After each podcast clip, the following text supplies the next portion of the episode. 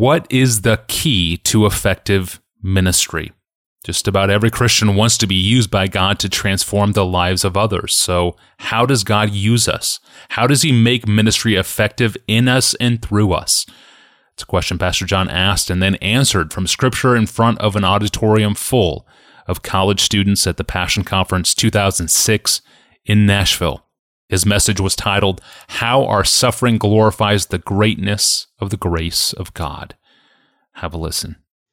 The purpose of God in creating the universe is to display the greatness of the glory of His grace supremely in the suffering of His Son. That's yesterday. Today, the summons, will you join the Son in displaying the supreme satisfaction of the glory of grace in joining him on the Calvary road of suffering because there's no other way the world is going to see the supreme glory of Christ today except that we break free from the Disneyland of America and begin to live lifestyles of missionary sacrifice that looks to the world like our treasure is in heaven and not on the earth. It's the only way the prosperity gospel will not make anybody praise Jesus. It will make people praise prosperity. Of course I'll have a Jesus who'll give me a car. Who wouldn't want a Jesus who gives me health, a car, a fine marriage? I'll take your Jesus if the payoff is right. That's not the way you're going to win your campuses. Dressing the coolest, driving the coolest, typing on the coolest.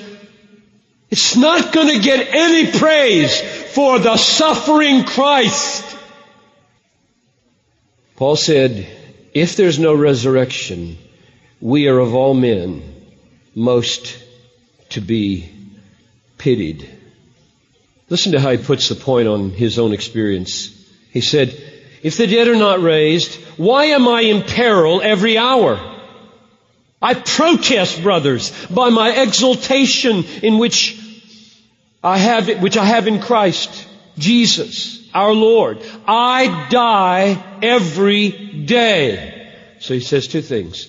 I'm in peril every hour and I die every day.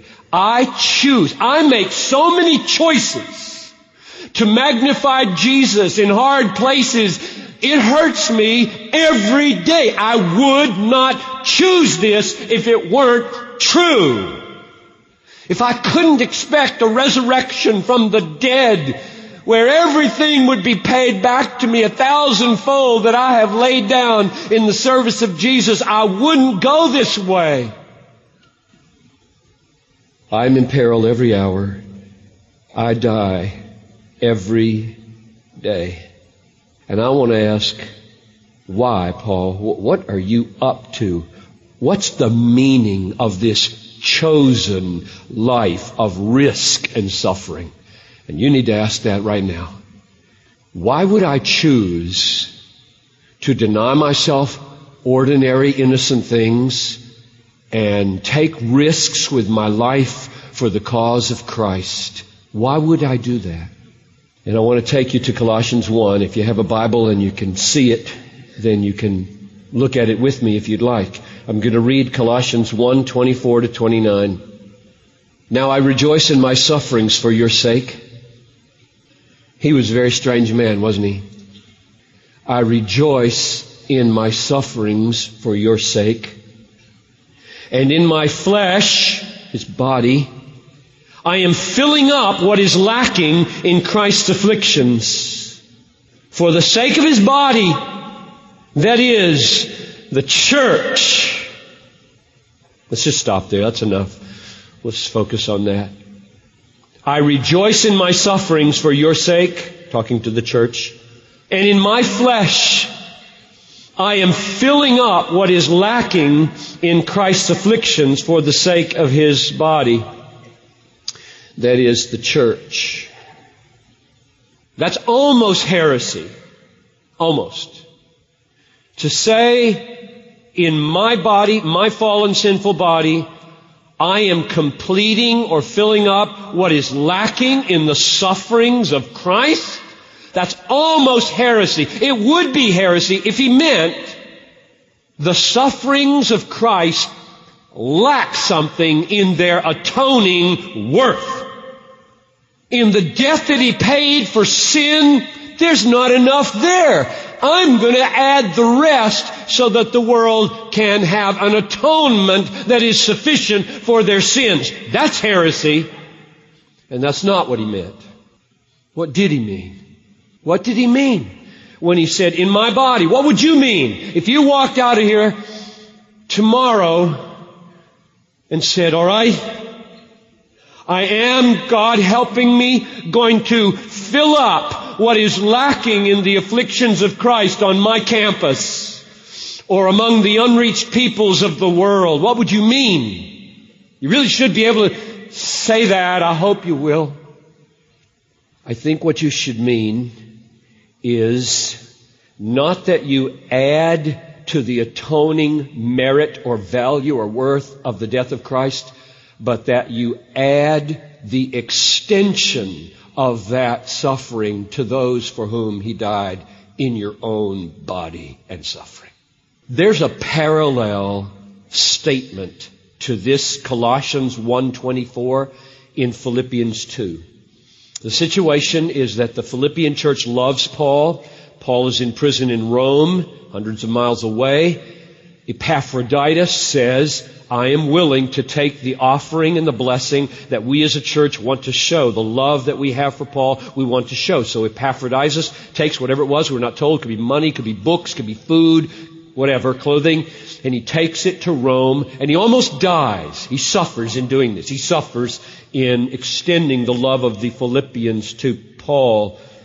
And then you have this sentence where Paul encourages uh, people to praise such a one as Epaphroditus because he came close to death for the work of Christ, risking his life to fill up what is lacking in your service to me. He said that to the Philippians. You got almost exactly the same wording in Philippians 2.30 as you do in Colossians 1.24. Almost exactly the same wording. I fill up what is lacking in the sufferings of Christ Epaphroditus fills up what is lacking in the service of the Philippians. Now, what was lacking in the service of the Philippians? Listen to this commentator, Marvin Vincent. I think he gets it exactly right. He says, the gift to Paul was a gift of the church as a body. It was a sacrificial offering of love. What was lacking was the church's presentation of this offering in person. This was impossible, and Paul represents Epaphroditus as supplying this lack by his affectionate and zealous ministry. I think that's exactly what Colossians 1:24 means. When Paul says, I rejoice in my sufferings for you, and I fill up what is lacking in the sufferings of Christ, the afflictions of Christ, in my body, in my flesh, he means Christ died for millions of people all over the world. People on your campus, people in the unreached peoples of the world. Their debt has been paid. And they don't know it. Can't taste it. They can't feel it. They can't sing that song. I thank you for the cross, my friend. I thank you for the cross. There's something missing in this suffering. It's not showing up. It's not connecting. There's something lacking in the sufferings, namely the presentation, the presentation of the sufferings. Now here's the, here's the amazing things. You might say, well, obviously the gospel has to be spread. It's not, it's not obvious what, what he's saying here. He's not saying simply the gospel has to be spread. He is saying it is through my body and my sufferings that the sufferings of Christ arrive in the unreached peoples of the world, on your campus. How do the sufferings of Jesus arrive on your campus? They arrive through your sufferings. That's the meaning of Colossians 1:24. I rejoice in my sufferings for your sake, filling up what is lacking in the afflictions of Christ in my own flesh. It's an amazing statement. And just think about the history of missions for a moment. If you have any inkling of how we got to where we are today with 1.3 or 4 billion people professing faith in Jesus Christ when it started from 12, how did we get there? You know what the answer is? Suffering. There never has been a breakthrough into an unreached place or people without suffering. If you're going to be a missionary, mark it down. Pain, loss of a child, malaria, marital strife, tensions on the team, demonic opposition, martyrdom. It's going to come. Don't think it's strange when it comes. It's the price. He paid his life for our salvation. We join him in that suffering to display the nature of it. How are they going to see how satisfying he is? in us if we look like it's the computer toy that is really satisfying. Hmm, the computer toy. That's amazing. That was from a sermon preached at a college student conference in 2006, 18 months before the iPhone was announced. Uh, so if I can take the liberty to restate that last line, I'd, I'd put it like this today. How are others going to see how satisfying God is in us if we look like the smartphone is where we're getting satisfied. That is powerful. This entire Passion Conference 2006 message is online. Search for the title, How Our Suffering Glorifies the Greatness of the Grace of God. Whether you listen in the car, at the gym, doing chores, thank you for inviting us into your day. And if you haven't done so yet, you can subscribe to Ask Pastor John in your favorite podcast app in YouTube or in Spotify. And to find other episodes in our archive or to send us your own question, go online to desiringgod.org forward slash ask Pastor John. Well, if God's will always prevails in the end, is it pointless to pray for what I want? This is a question from a podcast listener named Andrea, and it's a good one. I'm your host, Tony Reinke. We'll see you next time on Friday.